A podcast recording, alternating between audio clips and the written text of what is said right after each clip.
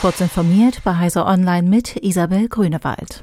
Russland hat nach Angaben des niederländischen militärischen Informationsdienstes versucht, das Energiesystem des Landes auszuspionieren und zu sabotieren.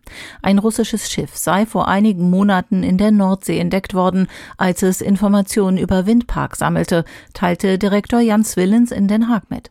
Die Küstenwache und die Marine hätten das Schiff rechtzeitig entdeckt und zum Abdrehen gezwungen.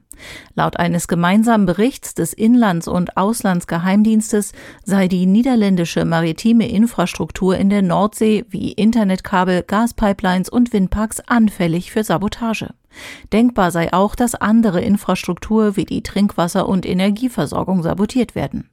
Darüber hinaus führe Russland auf verschiedenen Ebenen einen Informationskrieg gegen die Niederlande und andere Länder, um den Krieg gegen die Ukraine zu rechtfertigen. Das Deutschlandticket, das zum 1. Mai 2023 einheitlich für den ÖPNV eingeführt werden soll, könnte von manchen Busunternehmen nicht anerkannt werden.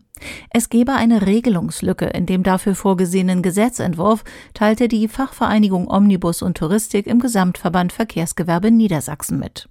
Nach aktuellem Stand würden keine allgemeinen Vorschriften erlassen, damit die Busunternehmen einen beihilfekonformen Ausgleich für ihre Mindereinnahmen erhalten.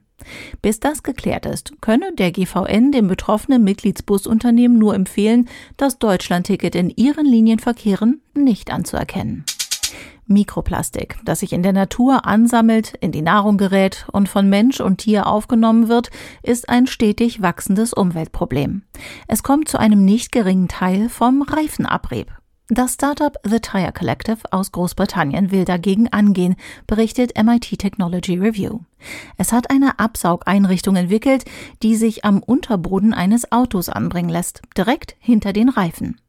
Ein Prototyp im Labor saugt 60 Prozent der Partikel pro Reifen ab, die zwischen 0,3 und 136 Mikrometer groß sind.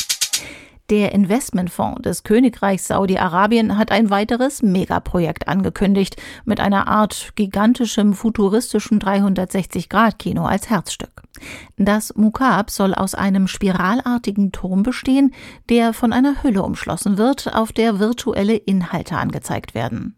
Umschlossen wird das Ganze von einem würfelförmigen Gebäude, das eine Kantenlänge von 400 Metern hat das erste immersive Reiseziel der Welt auf Basis von digitaler und virtueller Technologie soll unter anderem Einzelhandel, Gastronomie, Hotels und Erholungseinrichtungen beherbergen. Diese und weitere aktuelle Nachrichten finden Sie ausführlich auf heise.de.